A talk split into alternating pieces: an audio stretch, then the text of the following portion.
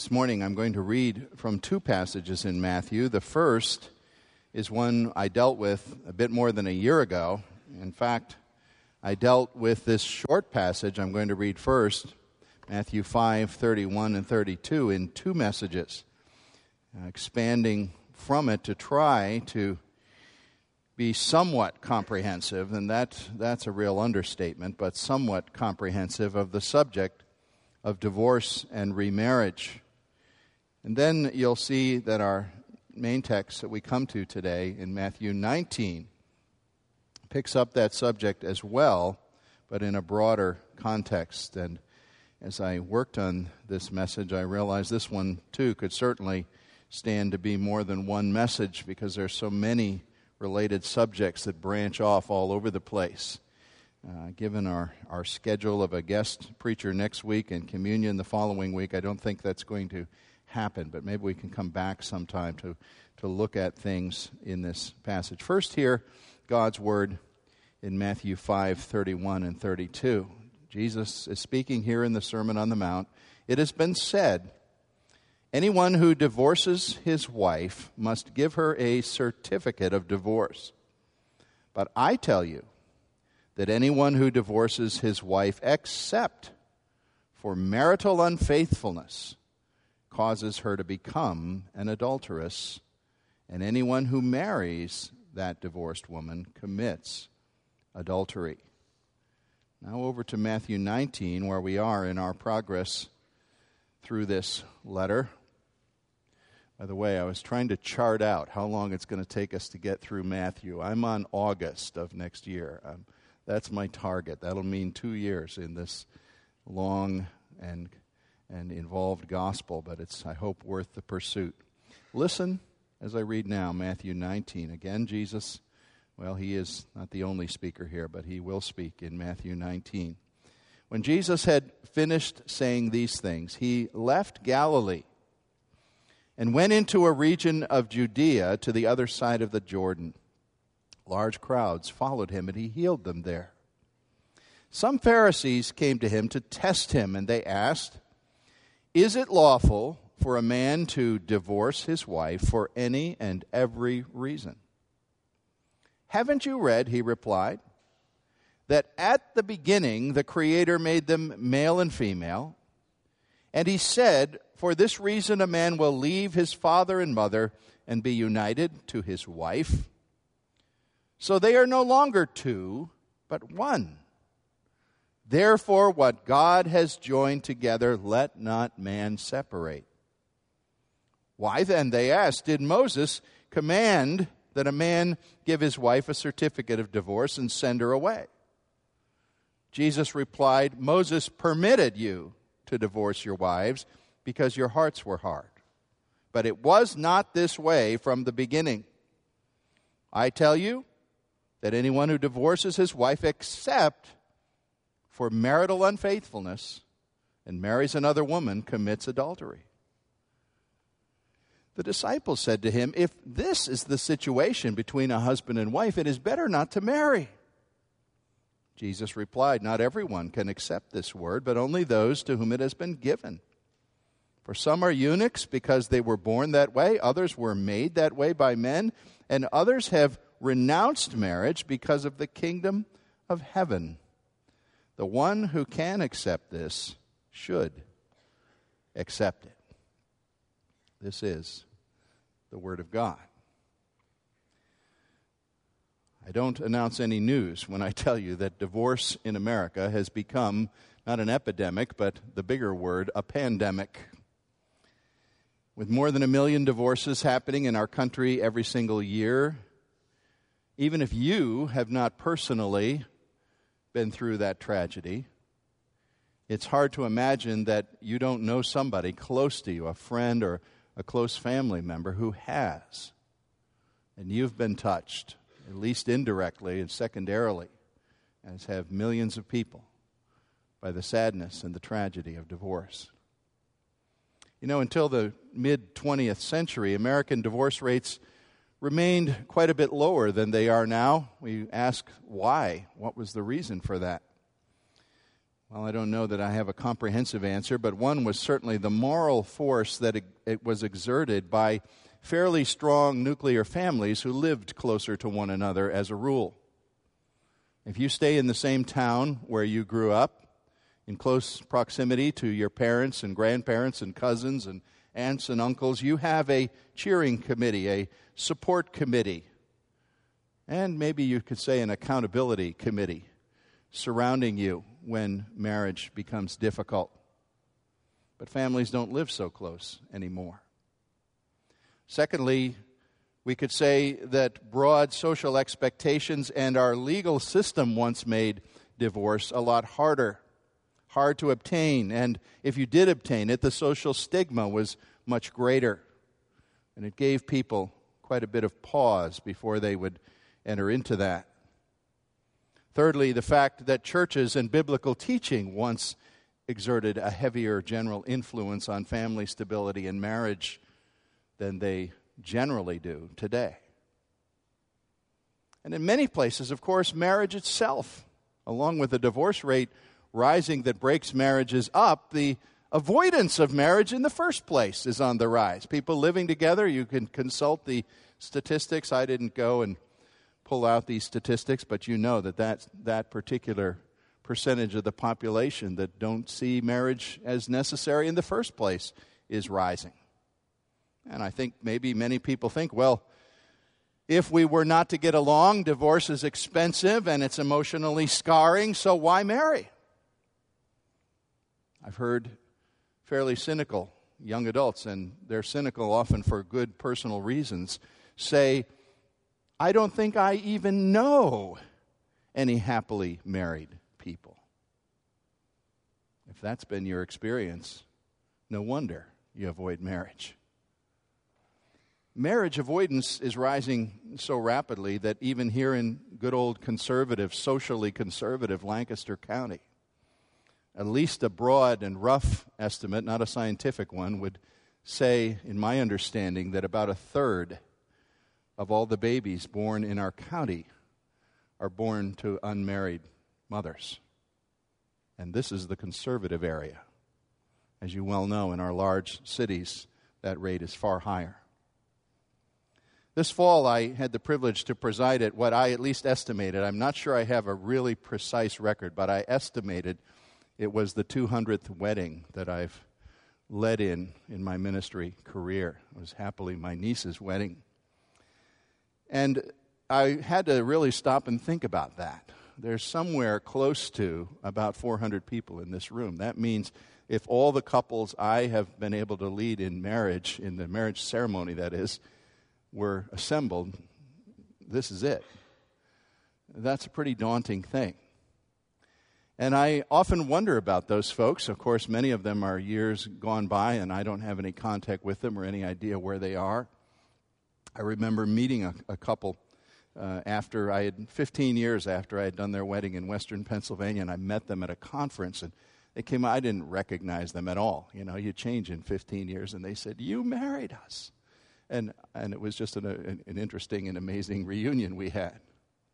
After pronouncing a couple, husband and wife, in the ceremony, I always use a quote from our text, Matthew 19, verse 6. What God has joined, let not man separate, or the old phrase, put asunder. But I know, even when I say that, that mankind and society certainly is very busy separating husbands and wives in all kinds of insidious ways today, both broadly of the social pressures that exist as well as individually in the relationships that, that prevail. It seems sometimes that nearly as fast as the preacher signed the, the marriage license, there's a judge out there signing the divorce decree. Now, as we go to our text today, Matthew 19, even though divorce is the presenting issue, we might call it, brought before Jesus for his comment here in this chapter, Christ, by his reply, especially what he says in verses 4 through 6, which is my main focus this morning, turned this into a text that is not so much about divorce as about the sanctity of marriage. I realized that as I began working on this. I was thinking I was going to preach on divorce, and, and I found no, this is really about the sanctity of marriage, a bigger, more vital, and more original subject as Jesus defined it here. He didn't let his, his enemies, you see, ever define the discussion. In Matthew's gospel, by the way, as we think about context, which is always important in rightly interpreting God's word, I think it's no accident as the Holy Spirit guided this author, Matthew, to record these things. It's no accident that this teaching about what can go wrong with marriage immediately follows the entire section of Matthew 18, 15 to 35 that is dramatically and strongly about forgiveness Last time we heard that all followers of Jesus Christ must forgive those who give offense to them, just as fully and completely as they know themselves to have been forgiven by God through Christ. And if they don't, they actually put their, their entire Christian sanctification, we call it, into question. Now, since marriage is the most intimate of all human relationships, a place where conflict and pain is experienced many times over what it would be in almost any other relationship, how good of God to remind us by the positioning of the texts of Matthew here that marriage will be a premier human laboratory where forgiveness 70 times 7 must be applied as much as anywhere else, if not more so. By the way, our text certainly lines up with the total sexual ethic of the Bible as a whole. That's a big subject. If you asked if the sexual ethic of the Word of God could be stated in a sentence, I think it can. This way God requires from Christian believers chastity before marriage, fidelity afterward, and He values lifelong unions of wives and husbands without easy divorce seen as a way of escape. Now, with that theme today, we go into this text realizing that there's so very much that cannot be said. But I will try to see it as a whole, realizing there are many side paths we could pursue, and I won't have time to. First of all, Matthew 19, 3 through 6 asks us to realize that Jesus' disciples must prize God's creation ideal for marriage. We must prize God's creation ideal for marriage. Now, this is a turning point chapter.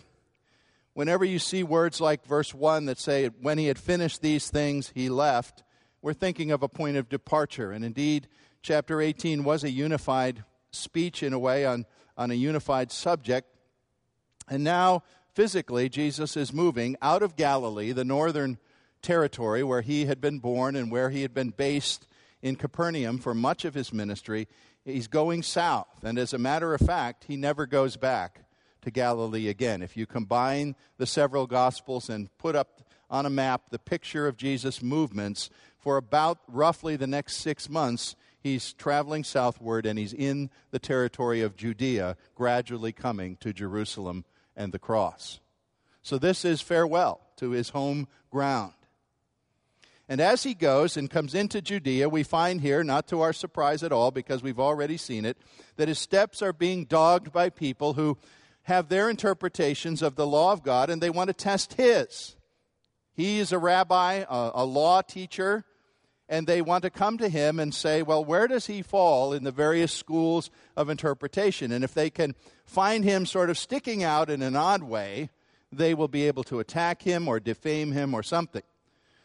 Now, the subject here is actually the same subject, the same uh, root discussion that Jesus addressed on his own, and I read uh, about it from chapter 5 in the Sermon on the Mount. It was from Deuteronomy 24, where we have the word of permission or regulation that God gave through Moses about there being a certificate of divorce for a very particular cause. And that, of course, engendered a lot of discussion in the centuries afterward as to what should, you know, how should that be interpreted, how should it be used.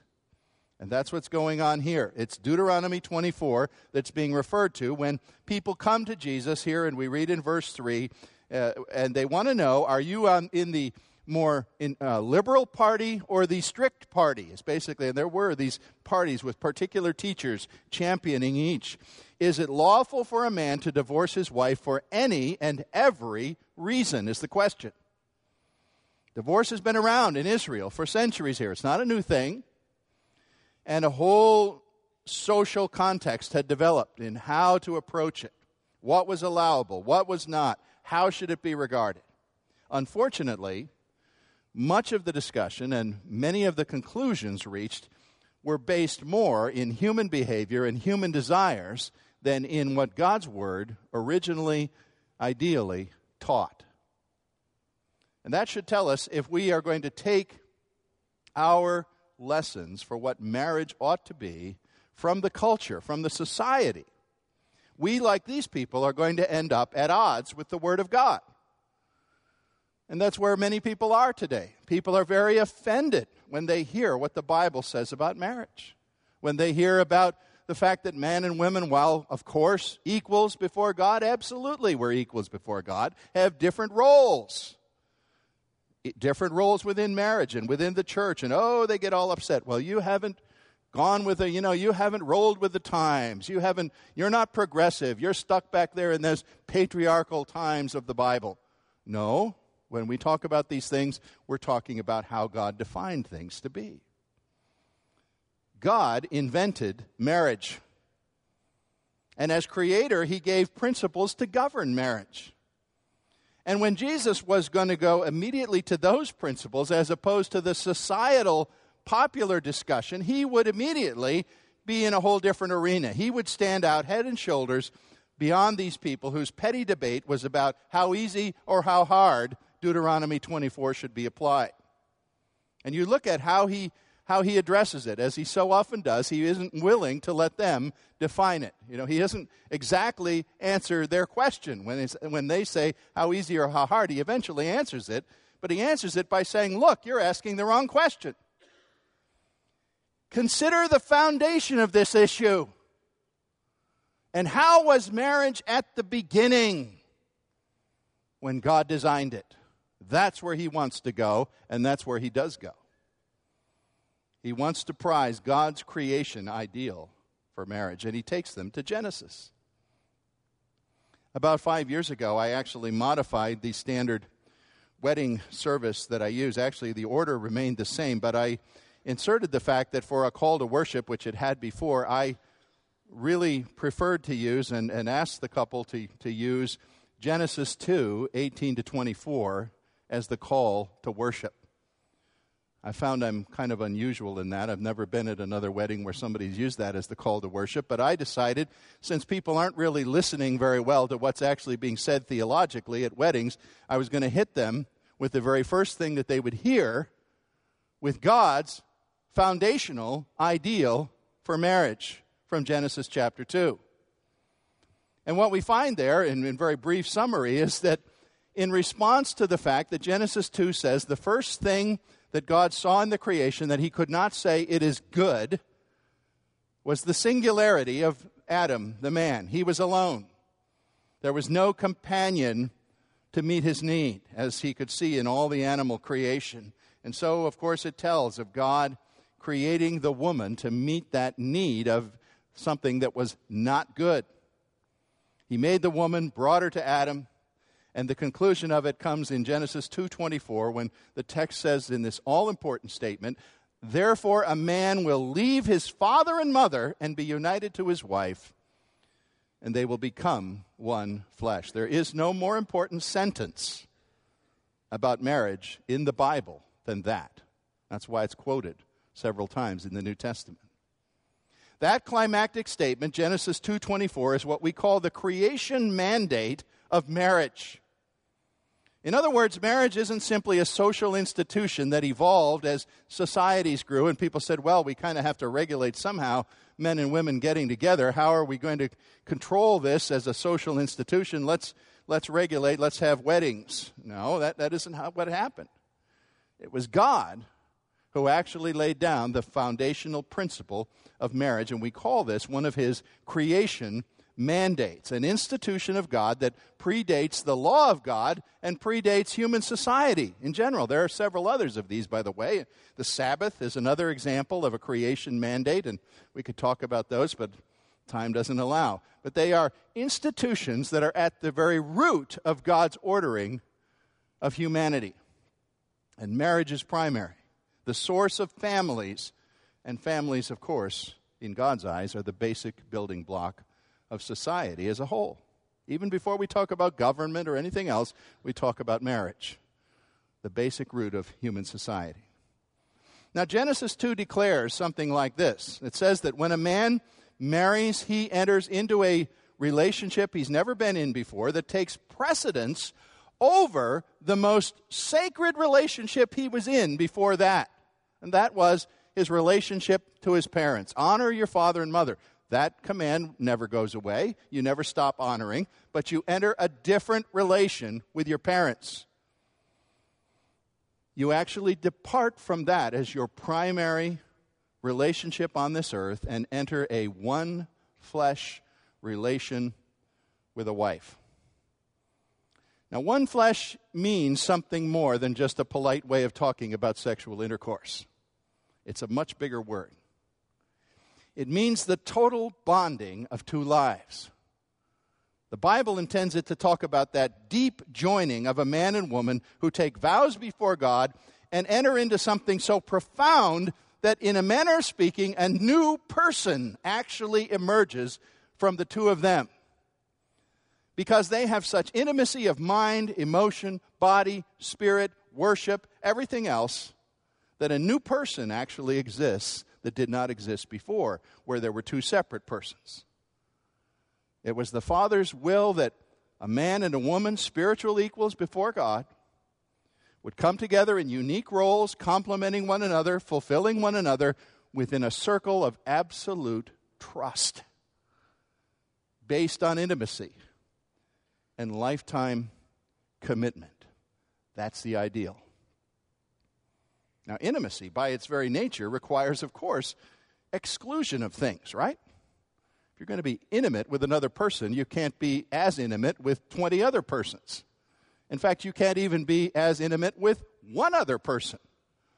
In the kind of intimacy we're talking about, it requires exclusion. It requires a wall or a hedge that is built uh, for a space that nobody else enters. And so at the wedding, when we say, until death do us heart. I always wonder what people are thinking when they say that.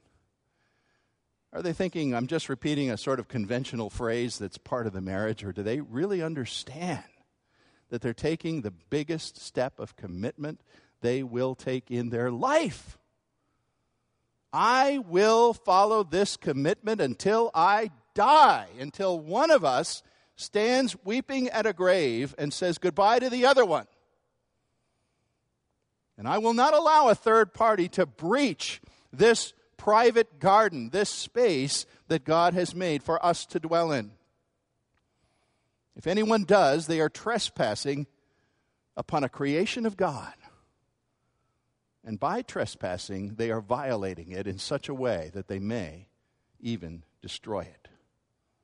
That's the point Jesus was making in Matthew 19, 4 to 6. Marriage is not a casual thing. It is not undertaken lightly or, or on a whim. For you are being asked to cleave. That biblical word isn't used in. Actually, the interesting thing about the word cleave is we have a usage of it that means almost the opposite. You can cleave something, you know, when you're a butcher takes a cleaver and cuts the meat, he's cutting it apart.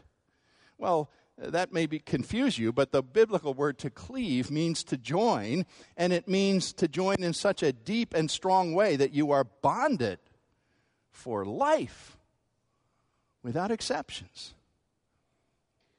The creation mandate of God, put in context of the whole biblical picture, was for chastity before marriage. You don't have this union without the vows, without the commitment. Fidelity after marriage, and lifelong union of wives and husbands who do not view easy divorce as a ready way of escape. And just as Jesus challenged these people and said, You're asking the wrong question, he challenges you as his disciple. Do you prize God's creation ideal for marriage that actually regulates everything else about sexual behavior? It regulates what you do as a single person, it regulates what you do as a married person. Do you value it? Do you prize it? Do you cherish it as God's ideal? Secondly, I want to go to verses 7 and 8, where another point emerges. And this time, Jesus' disciples are seen as those who refuse to view divorce as a convenient escape. You can see the approach of these Pharisees. The interesting thing is, Pharisees were people who prided, prided themselves on really living scrupulously up to every detail of the law. And yet, really, their intention here is to say, how much can we get away with? You know, how loosely can we act and still be within the law, in your opinion, Jesus? What options do we have to escape this binding covenant of marriage if we get tired of it? And we could go into the whole discussion that they had. You know, the, there were rabbis that said, absolutely and only when adultery has occurred. That's it. That's what Deuteronomy 24 says. There were others who stretched it. No, if you get tired of your. By the way, it was the men who did the divorcing. The wives were not allowed to divorce in that patriarchal society.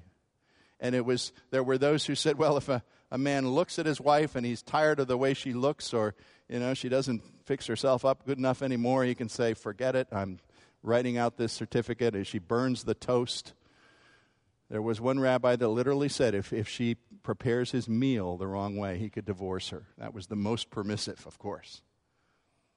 Well, these guys made a crucial error when they asked this question about Jesus what can we get away with? And notice a mistake they made when they say it said Moses commanded this certificate. That was a, an error on their part. And Jesus picked up on that error right away and, and did not go down the avenue they were paving.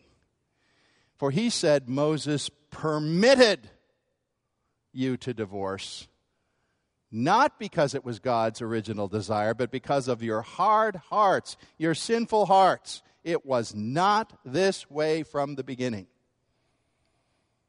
Now, I've told you I don't intend to enter into the full issue of what is biblically recognized divorce, but just review it a little bit here. The Bible nowhere commands commands that a divorce must occur under any circumstance. It does define one situation, at least in the words of Jesus in Matthew 5 and here again in 19, the particular concession or permission of God when there is a certain violation of the marriage that it can be set aside and view, viewed as no longer a marriage. And that is all centered on the discussion of the Greek word porneia. Many of you know this. You recognize the word, probably. It gives us the word pornography.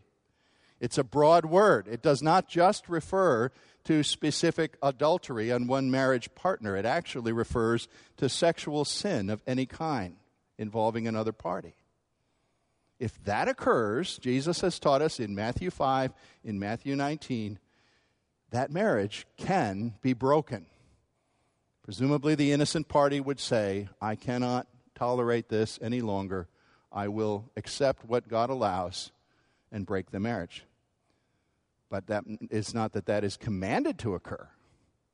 Because even porneia can be forgiven and the marriage can be rescued biblical examples abound. Hosea, remember that stark and amazing example of the prophet Hosea, which God gave as a lesson for Israel of what he himself was doing with a rebellious, adulterous nation that spiritually turned against him and committed adultery with other gods. Hosea was commanded to go buy his wife out of a slave market where she had descended into the depths of prostitution with many men Hosea was told, Go buy her, take her back, protect her, and love her as your cherished wife. People must have been amazed if they knew the story. But no less amazing, actually, is a story that's right here at the beginning chapters of the Gospel of Matthew. the story of Joseph the carpenter, who had every right, at least superficially, under the law, to say when his fiancee and, and being engaged was a legal, a legal attachment in those days, not, you know, not just the friendly thing it is now, and where the legality only kicks in at the wedding. Being engaged was legal. And Joseph would have been allowed, under the standing law, to actually divorce Mary. In fact, Matthew says he thought about doing it. He thought seriously about doing it. Quietly. He didn't want to embarrass her, he didn't want to bring harm on her. But God turned his mind. And God showed him he did not need to do that, and he took her as his wife. And God, of course, knew that Mary had not been unfaithful, that he was doing something miraculous within her body. The heart attitudes that God designed that would empower a biblical marriage are fairly simple to state and very hard to live up to. They are self denial and self giving. Self denial and self giving is what Joseph certainly showed to Mary, wasn't it?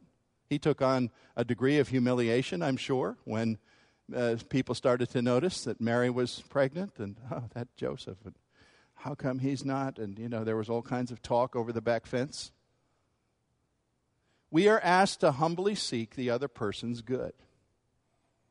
By seeking that other person's good and putting it first, you see, somebody starts seeking our good. The other person does. And, and you don't get satisfaction and delight in a marriage by going out and grabbing that. You do it by serving the other person, who then ideally serves you. And so your service rebounds to bring you great satisfaction in that relationship as you cherish your spouse. Now, that's the ideal. Do we live the ideal? Well, we don't because something called sin in the historic fall of man came into the world and affected marriage along with everything else. Sin made self denial and self giving into unnatural attributes. And marriage, just as, as Adam was told, you know, it's going to become hard. You've lived in a lush garden. Now you're going to have to scratch the, the dry ground, and it's going to be hard to raise crops. In a sense, the curse came on marriage as well. It became a hard labor. There's a curious uh, item in Genesis 3 where God is announcing the curse upon man. Genesis 3:16. Many people don't notice this or don't understand it if they do notice it. Genesis 3:16, the Lord is speaking to Eve about receiving the pain of childbirth as part of the curse. And then he says, "Your desire shall be for your husband and he will rule over you." Many people don't really enter into the depth of what that means or understand all that that means, but I side with those who think there's a real depth there that what God was referring to was the fact that Eve's desire wasn't just going to be a natural and good desire for her husband, it was actually going to be a desire to replace him, to usurp him, to usurp what should have been his benevolent authority over her as the leader of the relationship. James Boice has a, a good defining couple of sentences about it. Listen to what he said. He said, The rule of love by which God created the man and the woman to function as partners was replaced by struggle tyranny, and domination of one another, and the infamous battle of the sexes leading to feminism, male chauvinism, and every other abuse was born in that garden in Genesis 3:16. Even marriage became affected by the curse. And now our self-seeking pride tends to reign. Marital love is not so easily based on mutual submission of the kind described in Ephesians 5. I read that at a wedding, Ephesians 5, you hear it at almost every wedding you go to, and it describes such an amazing ideal that we would have the love of Christ that gave its all to serve another person. I wonder if people are just thinking the Bible is nonsense when they hear that because they know that's not their own lives. And yet, that ideal can be realized by people who are new creatures in Christ, realized imperfectly, of course, but realized as we confess our sin, as we crucify our own rebel will, and as we daily ask God for His amazing grace, that's the only thing that will sustain us in living humbly for another person. We're going to fall on our faces time after time after time. We go back to the Lord and say, Lord, I have not lived toward my wife as I should have. Give me grace. And you even go to her and say, Wife, forgive me. And God gives grace. Well, what we find here is that even though God says in a dramatic statement in Malachi 2:16, "I hate divorce," he hates the breaking up of covenants made in his name. He nevertheless recognizes divorce under the limited circumstance stated by Jesus Christ. Why? Because he's compassionate for our weakness. He knows we're sinners, and he knows we're going to fail this way. I would encourage you it's not an advertisement, but if you want more detail on that, the two sermons that I, I preached on that text of Matthew 5 31 and 32 are called Biblical Divorce and Remarriage 1 and 2. Ask for them as a CD if you want to get them and get a fuller development that I'm giving here today. I'm not even trying to go into things that I dealt with there. We saw when we studied that that if divorce occurs for porneia, sexual sin, God allows it. He allows the innocent party to sue for divorce. And the marriage is ended according to that ground. Later on, Paul in 1 Corinthians 7 gave a second ground that we recognize in the church divorce for abandonment.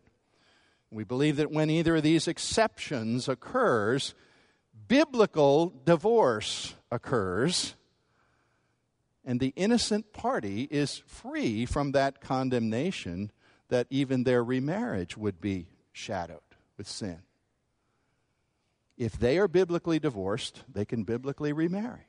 Now, somebody's going to ask, well, wait a minute, what about verse 9 here? Doesn't it say that, that if the divorce occurs and uh, the person remarries, that's adultery? Read it, please. Read what it says. It's talking about the divorce that is non biblical. You see? If anyone divorces his wife except for marital unfaithfulness and marries another, they commit adultery. He's talking about adultery and remarriage for those who are not divorcing biblically. But even that, in the grace of God, is forgivable. When I preached on this subject a little over a year ago, a member departed from this church because all he heard was that his divorce was unbiblical. He did not hear something I thought I said loud and clear that God's grace even covers.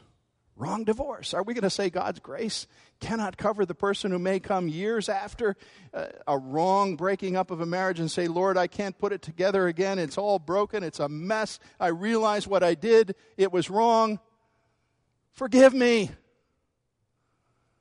God's grace is certainly big enough for unbiblical divorce. It is not the unforgivable sin.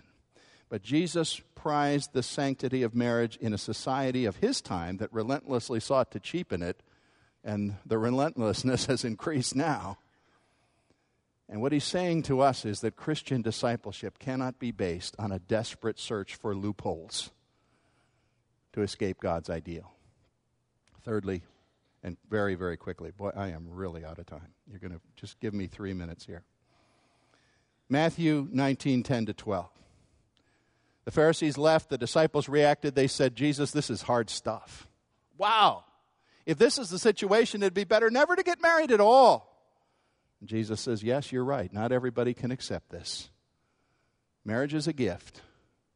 Those who receive the gift should know therein for a great need of the grace of God and much prayer and much forgiveness. Chastity before marriage, fidelity after marriage, lifelong commitment of a partner to another without cheap divorce. This is a high ideal.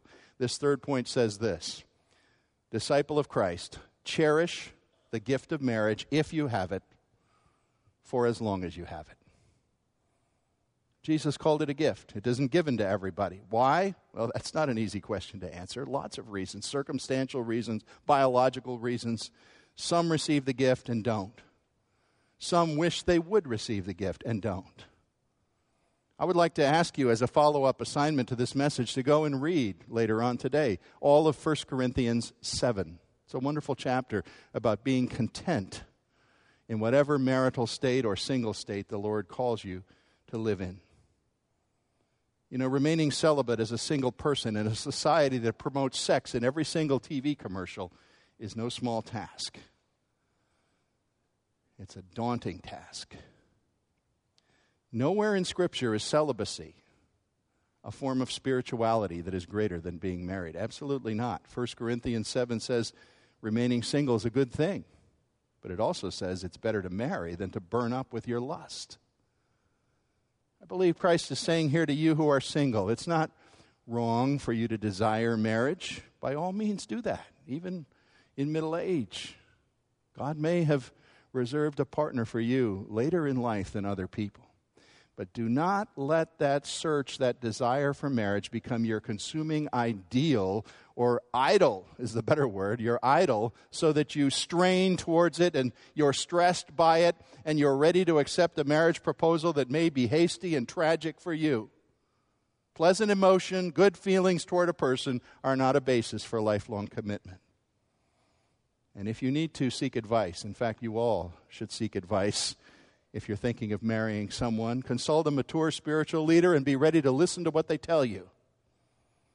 You'll bring great sorrow on yourself if you marry, for example, an unbeliever, thinking that that's the only person who's ever going to ask you. Marriage often begins with people seeking to get when it is really about giving.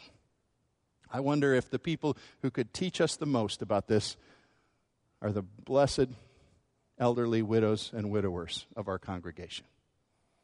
We don't think of them as people to learn from, do we? Some of them could be eloquent. In just a few sentences, they would tell you about what a gift a strong and satisfying marriage was for decades of their life. It's now ended by death. I think they would say to you, cherish the gift if you have it, for as long as you have it. Let each of us seek what is God's calling for us and seek to be content in it and ask God for the grace to live either as a single person, as a married person seeking the best of the other, or even as a widow or widower, remembering with gratitude the gift that God has given. All our failures, whether in marriage or divorce or singleness, can be absolved as we bring them to the blood of Christ. Freely and forever, God can forgive. God can empower along the lines of this great gift which comes from Him. Our Father, every one of us needs to think about this in some manner. Young people need to think about it. Thank you for the wonderful gift you made. We abuse it we trample on it. Forgive us. Give us grace. Give us forgiveness. Give us your power and enabling to live in ways with one another that would honor and glorify you for Jesus' sake. Amen.